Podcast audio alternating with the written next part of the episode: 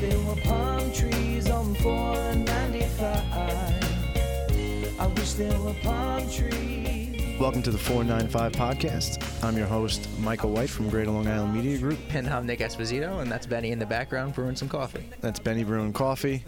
Um, here at the 495, we uh, we sit with local people, Long Islanders, Suffolk, Nassau County residents. We like to say real people doing real things. And today we have a great guest, a real person doing a very real thing, att- attacking a very real problem.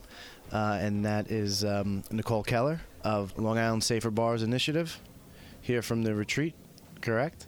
Correct. The retreat is a nonprofit that's based where? in East Hampton, uh, Riverhead, and Hauppauge. And what does the retreat do? The retreat is a domestic violence agency. Um, we have core services for uh, victim advocacy, counseling, um, a shelter in East Hampton, um, a case manager that works with victims, and we also have attorneys on staff to help our victims. And we also have a wide array of prevention programs for sexual violence prevention, domestic violence prevention, as well as we have a fatherhood initiative that works with at-risk dads. And lastly, we have a SHARP program that works with men who've already been convicted uh, of committing violence with, with their intimate partner. Uh, about uh, what was it about a month or two ago? We spoke on the phone, and you kind of you know told me a little bit about the project, uh, your initiative, because Well, you, uh, you wrote about the initiative. yeah, yeah, and um, it, I was amazed to find out. I mean, I didn't know anything like this was going on in the area. To me, it's like to highlight something like that. It's awesome, but at the same time, it's like how do more people not know about these initiatives? So, um, through the retreat, in partnership with Long Island Against Domestic Violence, Yep. um, you were part of a team that launched, and you're the lead, correct? Mm-hmm. Um, what's called Long Island Safer Bars Initiative, and uh, and sorry to backtrack, I just want the listener to to be informed. And when did that start, and what what do you guys do? Um, so the project started, I want to say, a year and a half ago. It was we got the idea. Um, this initiative is happening across the state, and we were working with foster care kids at the time, and we decided that we were going to shift our focus here on Long Island to um, a safer bars project, like the other regional centers across New York State. Um, and we just started from there, and it was slow moving at first. And we were able to work with Mayor from that Meatball Place and um, work on some branding and things like that. And then we did an event last April for Sexual Assault Awareness Month. And that's when James from Fulton's Gate stepped on and, and began partnering with us. And um, we, we were able to use that event to grow some awareness in the community about the project and what we were doing. And then from then on, we just started networking, going to restaurant coalition meetings, talking to people, and, and doing social media and just trying to get our name out there. You debuted this initiative in Patchogue. Out of all the places on Long Island, why did you you know want to roll it out there? Um, I picked it. I felt like, you know, it was, you know, it's this up and coming place, right? I feel like it already has, but there's, it, it's grown into such a great place, um, and it's close to where I grew up. So You grew up in Centereach, I grew up in Centereach. and uh, certainly probably per capita, there's probably more bars in downtown Patchogue than some of the other uh, downtowns. Right? Definitely not in Center Reach. You know, not Centereach, but we, we did some mapping of um, of the area, and there's at the time when we did the mapping, there was approximately 52 liquor licenses in the village of Patchogue. So um, it fit perfectly with the model that we're using for this project, um, in, in in terms of community level change. So we Great. were like, Patchogue, it is. Did you Yeah. did you have to um, you know look up or analyze you know different like crimes and stuff in there related to you know abuse? No, because this is primary prevention. Um, we know statistically it, it's happening in every community in every socioeconomical status. So it that wasn't really important to us. We just want to work with, you know, we, we know that alcohol uh, in all sexual sexual assault cases, 50% of the time alcohol is involved. So we really want to do that primary prevention component and work with bar owners to give them the skills to be able to intervene before something can happen. Yeah. So t- t- uh, tell us about the initiative. Okay. so it's funded through the New York State Department of Health. And um, like I said before, it, it's happening across the state. Um, Long Island is Regional Center 1, and um, we are using a public health approach for primary prevention.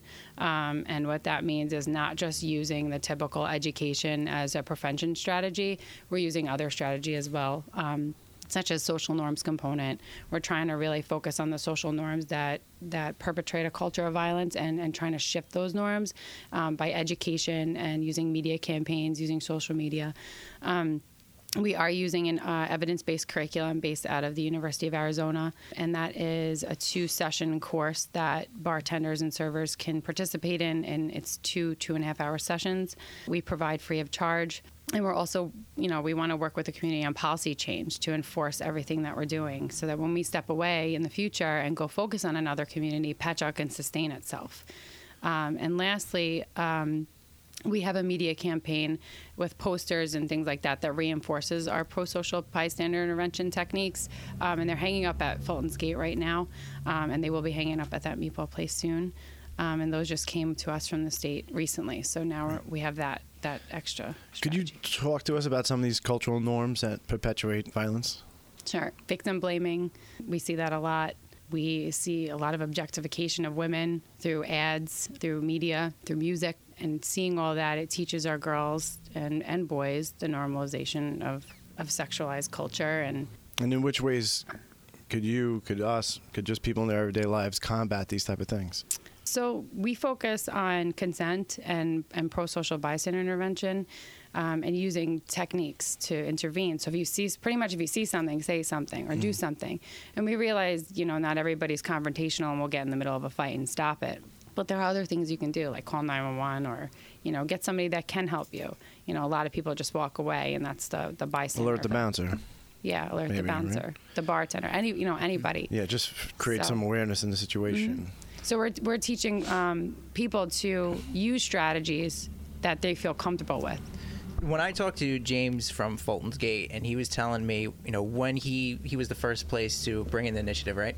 No, Meatball Place. Oh, Meatball well, Place. Well, they were they were like Meatball Place was there in the beginning, but Fulton's Gate was the first to become certified. So uh, when I talked to James, and he was, he told me there was things that I learned that I'd never even thought about, techniques that so amazing to him that like he was he was blown away by your presentation. And he's Like, been in bars for 20 years. yeah. How does that kind of you know resonate to you when you, you hear the responses from these bar owners, like Mike said, that's worked in the industry for so long and has never even thought about or even seen these type of techniques used? Right. Is it disappointing to learn that these these guys don't really know about this stuff, or or is it satisfying to, you know, or a little mix of both? It's a little mix of both. Um, you know, there's this whole norm that like Rufinol is like the biggest way to to sexually assault a woman, or that's the date rape drug, but really it's alcohol. Um, and like I said before, the statistic is pretty high for sexual assaults, including alcohol.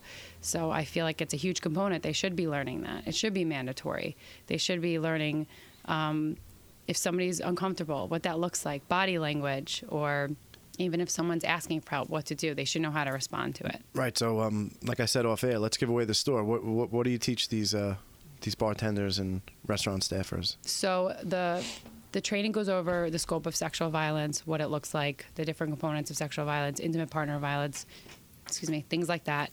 Um, and then it focuses on uh, New York State liquor laws, and then it also um, talks heavily on how to be a positive, pro-social bystander interventionist. I guess you could say. and what are type of things that um, that people are being trained to look look out for? Um, body language is a is a big one. Mm-hmm. Um, you see a first date, and and you know maybe she looks uncomfortable, and you can respond and say, you know, are you okay? You know, and that might you know help. But um, also too, if if there's that person in the bar that keeps going up to a group of people and it's not stopping, you know, and they keep saying no, or you know they're turning away from it, that's an indicator. Excuse me, an indicator that's that's unwanted. it seems like more and more people are starting to learn more about your initiative because when I was speaking to James too, he said a lot of people come here for first dates because they know they're a safer bar. Mm-hmm. he, he has said that and that to me that you know that makes awesome. me really like happy and i you know he is great he's been really awesome through this process um, and a huge supporter of this program Yeah, I can imagine if you're out on a date or meeting someone that you met online, um, you'd feel more comfortable at a place like Fulton's Gate because you feel like everyone's looking out for you. Well, and especially nowadays, and to be blunt, I mean, a lot of these people are meeting through apps on, you know, social media or Tinder or Bumble or wh- whatever. And you know, a lot of times people are meeting for the first time. So um, uh, you can only tell so much, obviously, by a profile on a page or whatever. So you want to go to a place that you feel safe. So, I mean, it, it totally makes sense to grow this initiative. What's the um, what's where do you guys see yourselves uh, you know, toward the end of this year? Do you want to be, uh, you know, in every bar in Patchogue and then somewhere else, or what's what's the immediate goals? Yeah, the so the goal of the program, um, we want to have at least seventy to seventy five percent of the bars. I mean, we would love hundred, and but just seventy to seventy five Hmm. We know restaurant owners that, yeah, yeah, call me anytime, and you know they're very busy. and- Yeah, they are So if they don't do it, it's probably just because like they can't find the time. But you know, I think that's pretty achievable. hundred, I swear. Yeah, I would love to have hundred. Um, You you partnered with the Long Island bartenders, right? one eight hundred bartender. One eight yeah. hundred. I'm sorry. Yeah. So Rob has been another great uh, ally in this, and um, he would like to implement into his school, and we're still working on all the details and how that's going to look. Yeah, that's one of the biggest bartending schools, I, I believe, on Long Island, right? Uh, is the headquarters in Centereach? nearby? Mm-hmm. Selden. Selden. Okay. There's Selden, I know Farmingdale, and then he's got some Nassau locations, and, and there's one or two in Queens.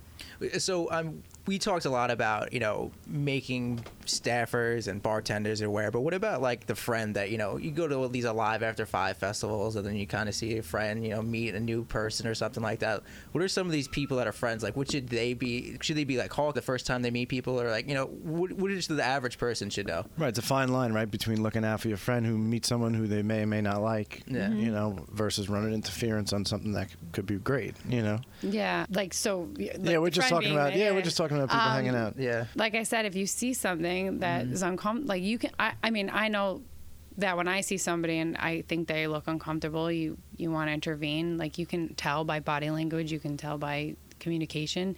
So, you know, talk. I know like a lot of girls too. They're like, you know, if you go on a first date, oh, call me or I'll call you Right, and I'll right. get you out of it. But you know, set up some sort of safety plan with your friend. You know Yeah. if I say a, you know a word or you know if I look uncomfortable, you know, respond to me, intervene in a Or way. even if I look like I had too much to drink myself, yeah, right? Yep, and and that's the thing too is you know if you overdrink, you really want to set up that safety plan with your friends so that you get home safe. Take an Uber or someone's going to come pick you up that's designated. And, and you were telling me too when we were talking, when- you know, when I interviewed you, um, you know, this misconception or out there that abuse only happens to women, Mm-hmm. but uh, it kind of goes both ways, right? It does. It does. And uh, the statistic for men is, um, I, I think it's higher because a lot of men don't report. So, Now, with the abuse toward men, is it more like domestic existing partnership situations than it is, you know, being harassed out? it's everything. Yeah. I mean, have you guys ever been out in a bar and had your, you know, your butt grabbed and it was unwanted? Right. Yeah, You know, that's happened. on Yeah. the spectrum of, of sexual violence. Yeah. I think it's more talked about as women. That's the norm that it Mm-hmm. happens to women, but we really need to change that. That it, it happens to everybody. And Yeah. that's part of those cultural norms you're talking about. Mm-hmm. Yeah. Yeah, sometimes I guess people just want to feel like macho about it, but it is uncomfortable. You know, you're out there at a, a big festival or whatever, or a crowded bar, and you know, yeah, it's people rub- creepy. Yeah, it's a it little does. stalkerish feeling. I, I don't I don't want to name names or anything, but I remember a buddy was telling me that um, there was this girl that uh, he knew from high school, but not really, and then she kind of like zoned in on him, and he saw her from across the bar. And then, like he's like, you know, trying to get away from a little bit because he knew she was like on, like on, on his trail. And then she just like comes up and like bumps, like pretends to pick something up in front of him and bumps him, all kinds of weird stuff. And he's just like, uh, I want to get out of here, you know. Yeah.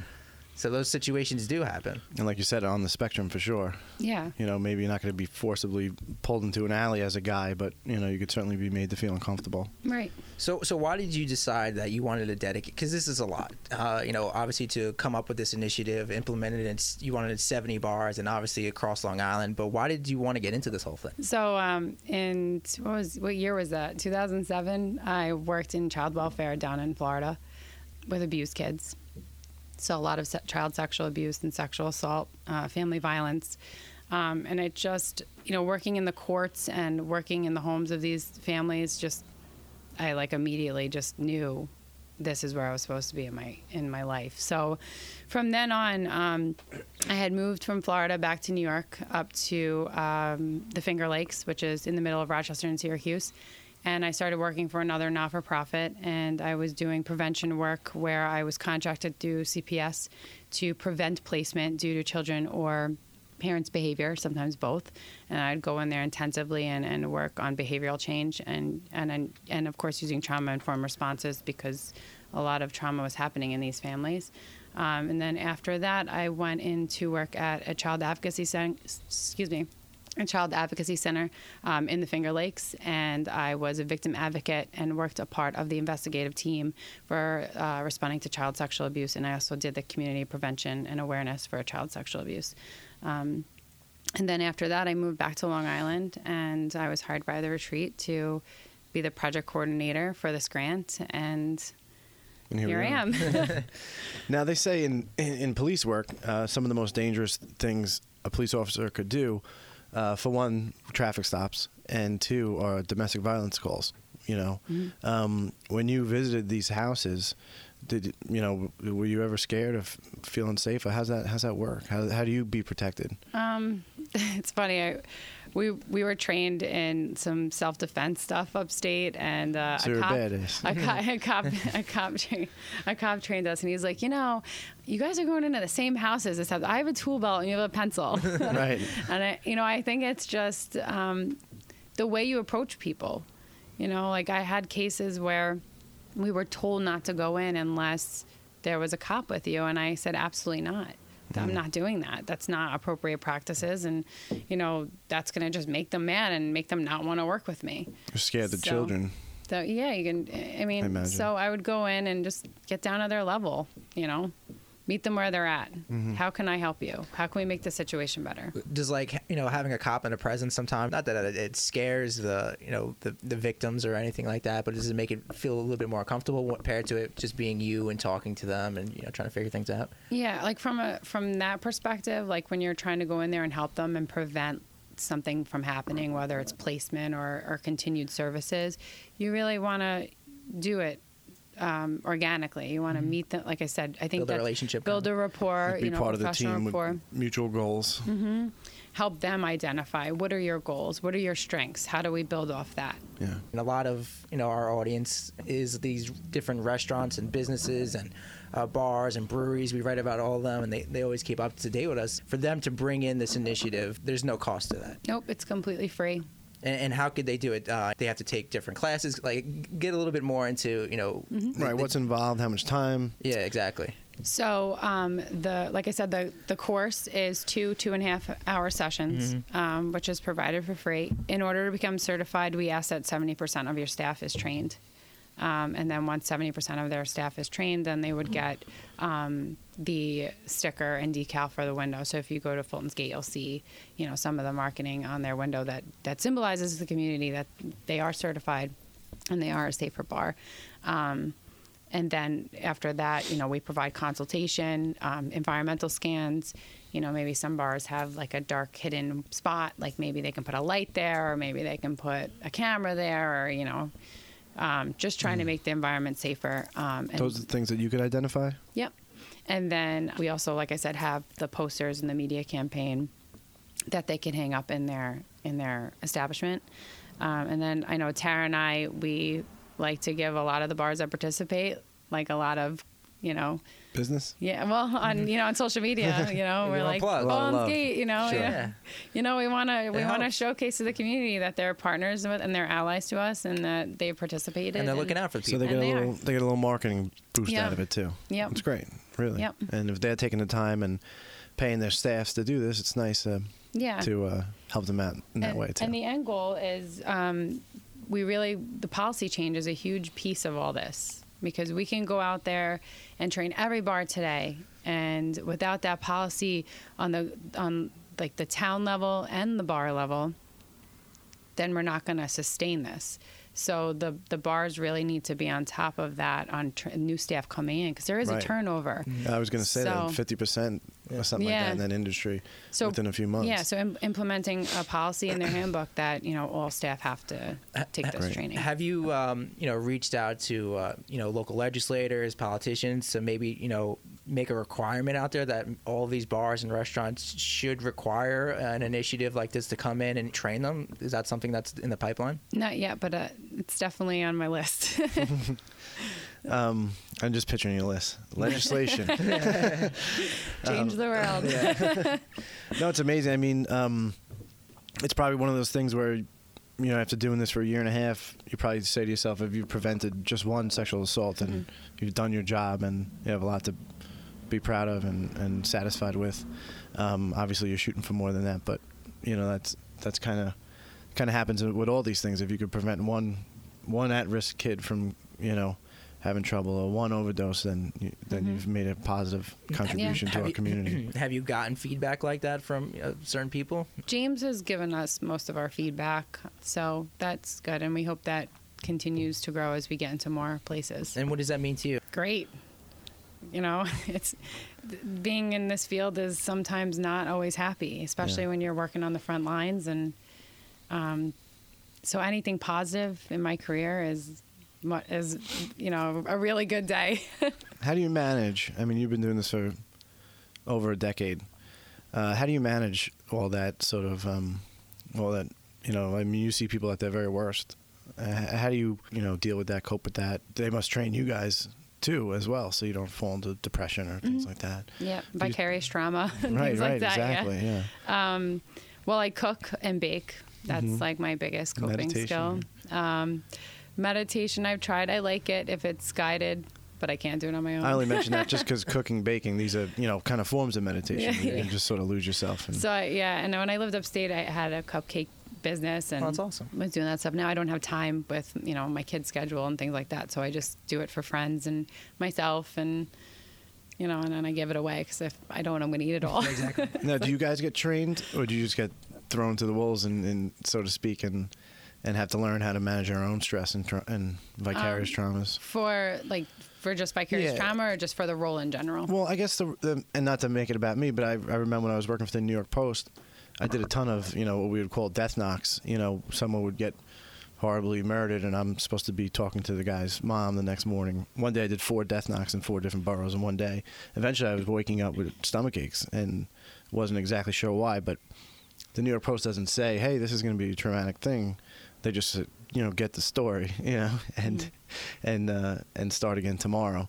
Uh, and then I start to realize that it was taking a bit of a toll on me. Um, uh, you know, obviously in the news industry, there's not, you know, there's nothing set up to, to deal with these things or manage these things. Or I didn't know if in your industry and in social work in general, if, if, if you guys sort of get tips and tricks on how to manage this type of stuff. Yeah, yeah. Every agency that I've worked for has has discussed it. They discuss it at conferences that I go to.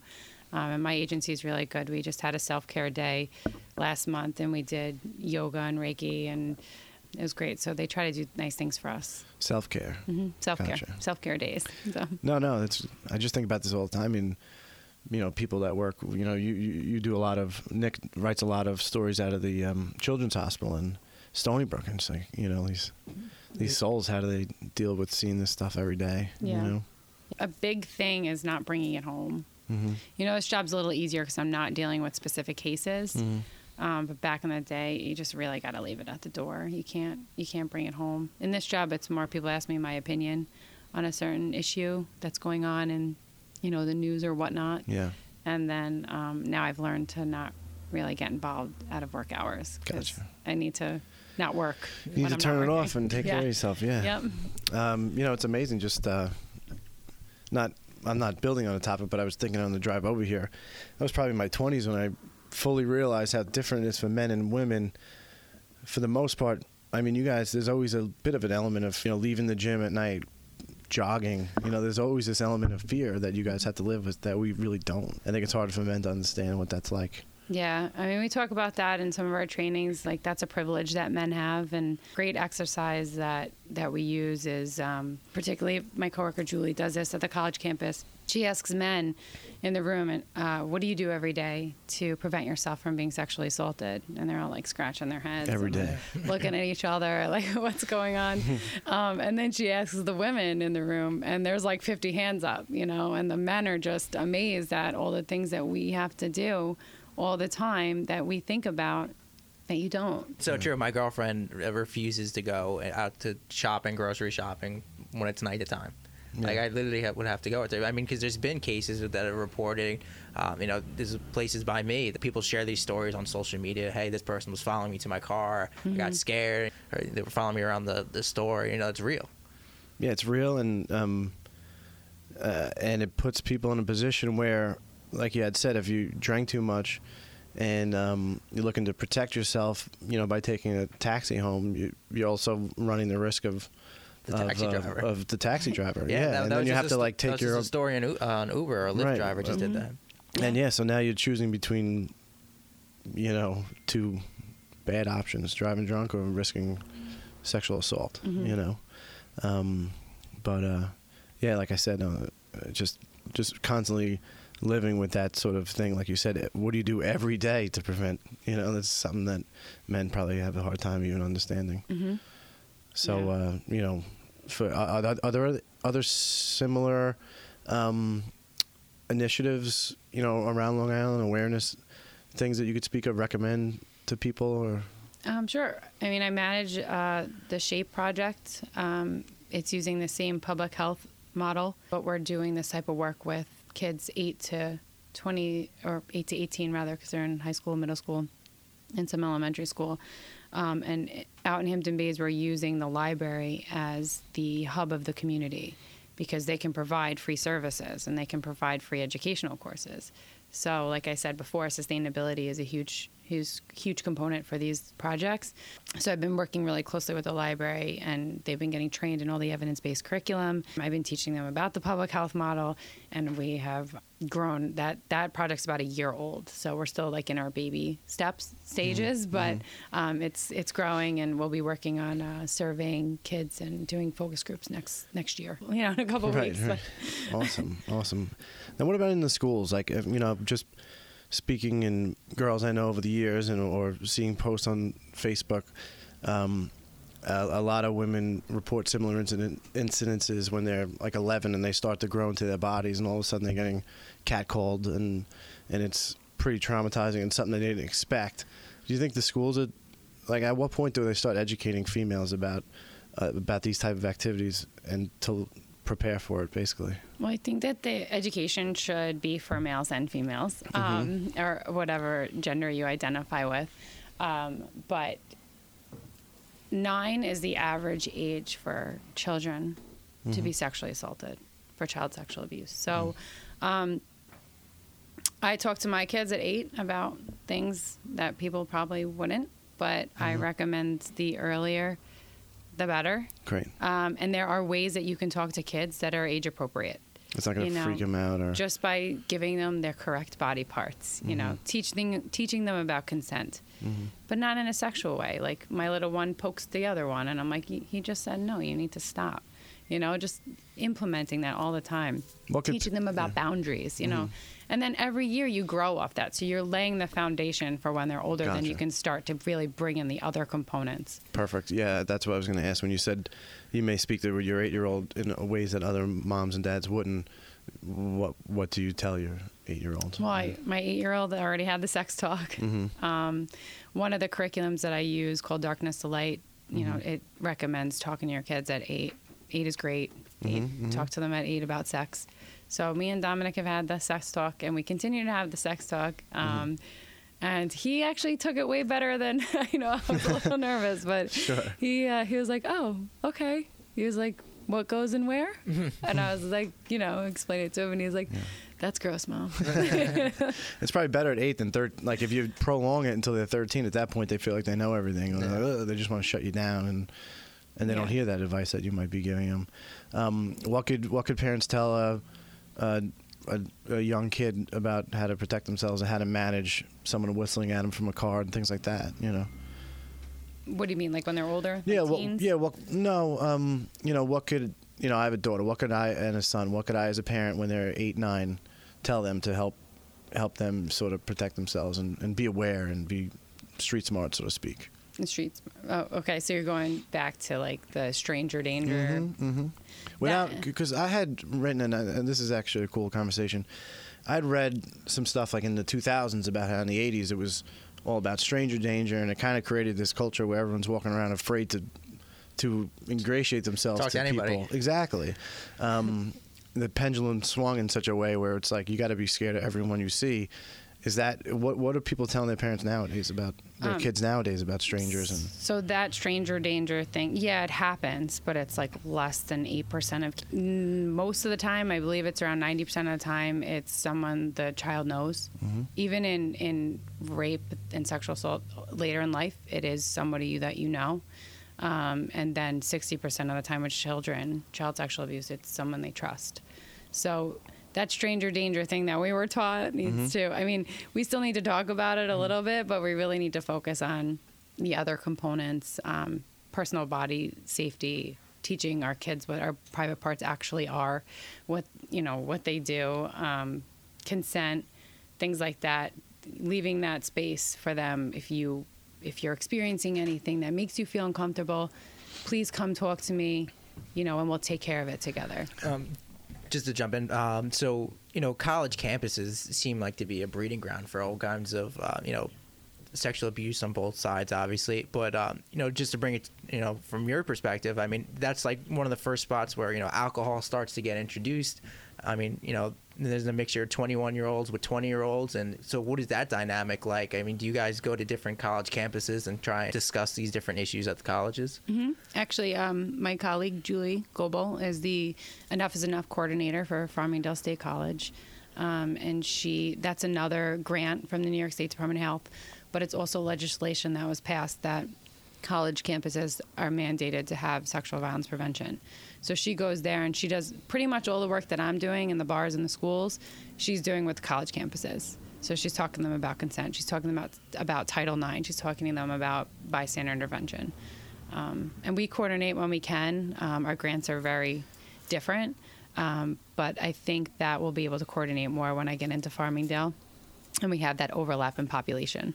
So has she gone to a bunch of different colleges in the island itself? I know of Farmingdale, but does she like go to like St. Joe's or Stony Brook or Hofstra? Each each campus has enough is enough coordinator employed by an uh, you know a not for profit.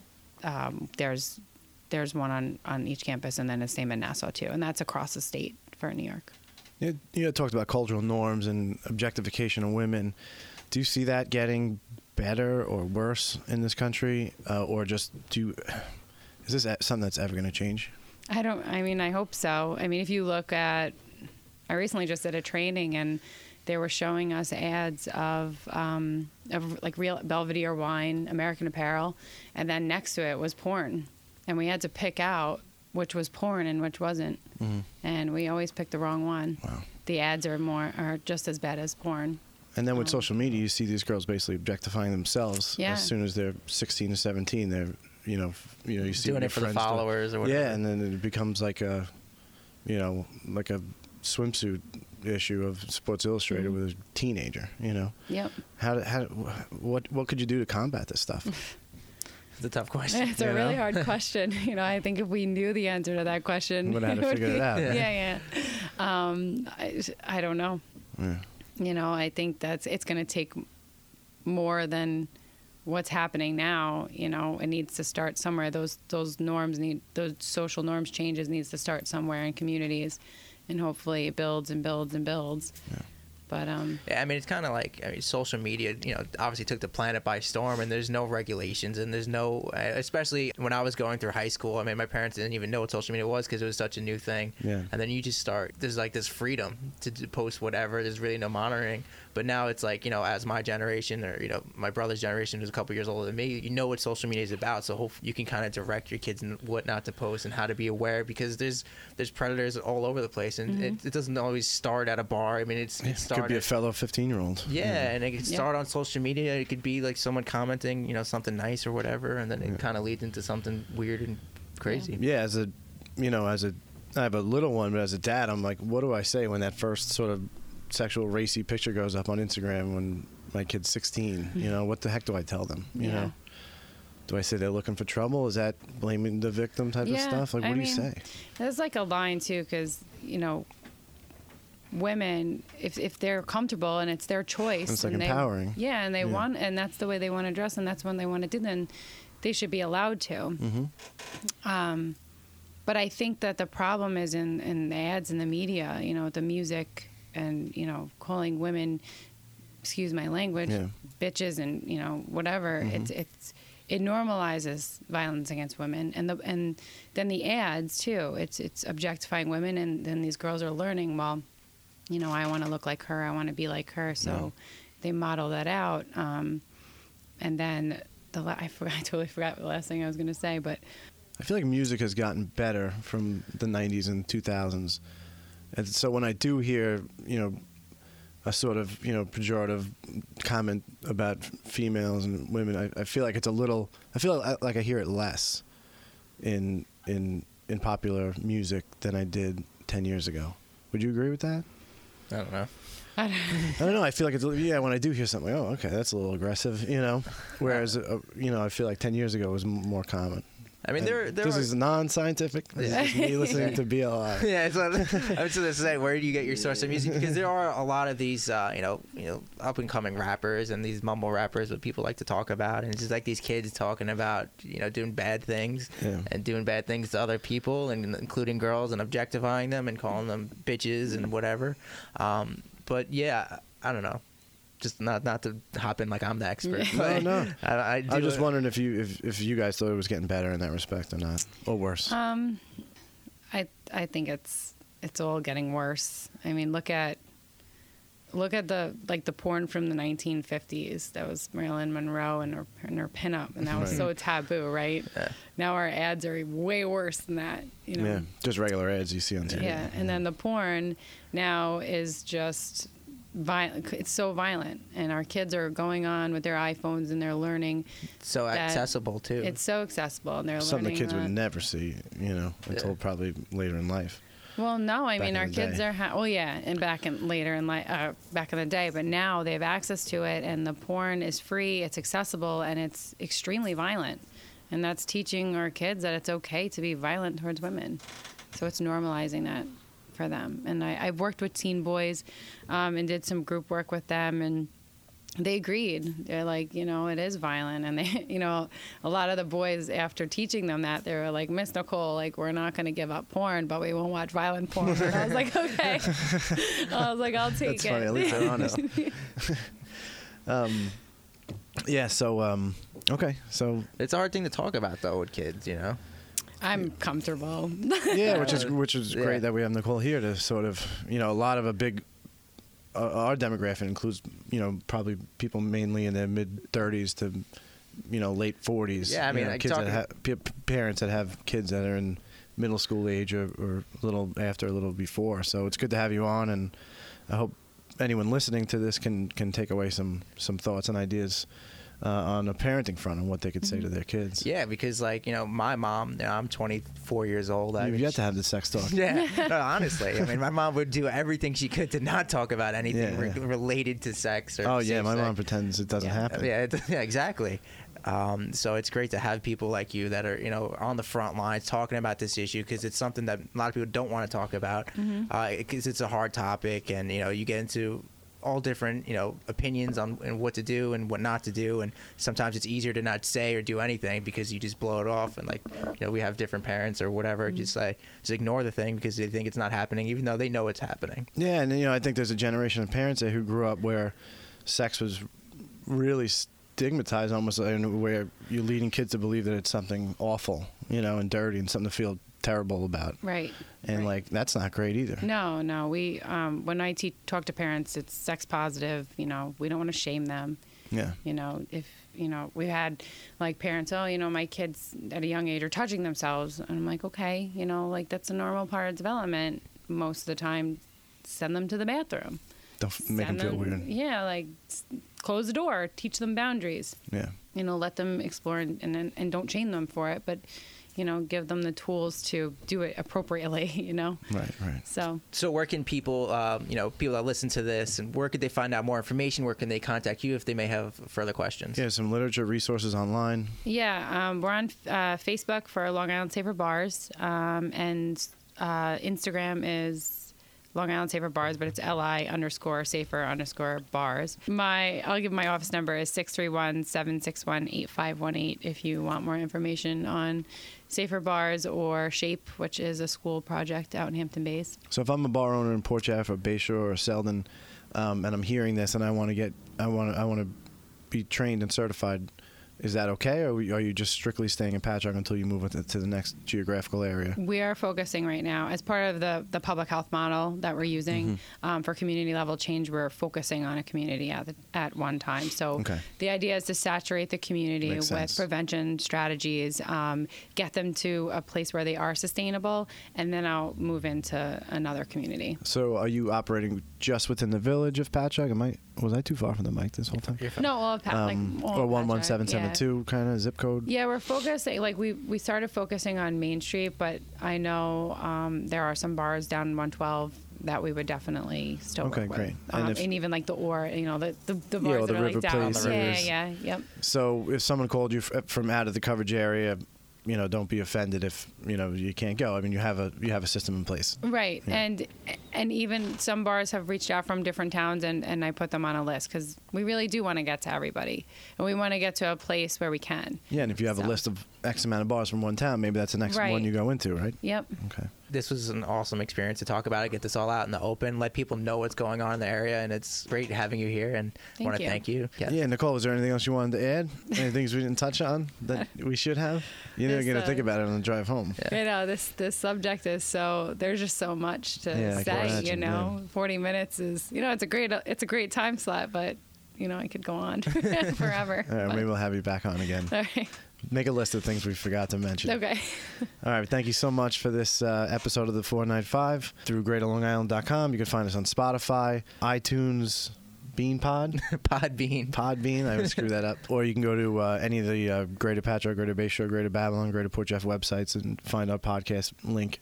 The top and of the um, page. top of the page. Yeah, real, real people doing real things and making them positive uh, contributions to our community. And certainly, uh, Nicole Keller here is, is one of those people. So thank you so much for, for taking the time. Thank you for having me. I've ever felt before. In my current state and in these days of war, we must grow together or the end is near. Thicken up your skin and loosen up your fears. I've been waiting, reading through my limitations, choosing to move.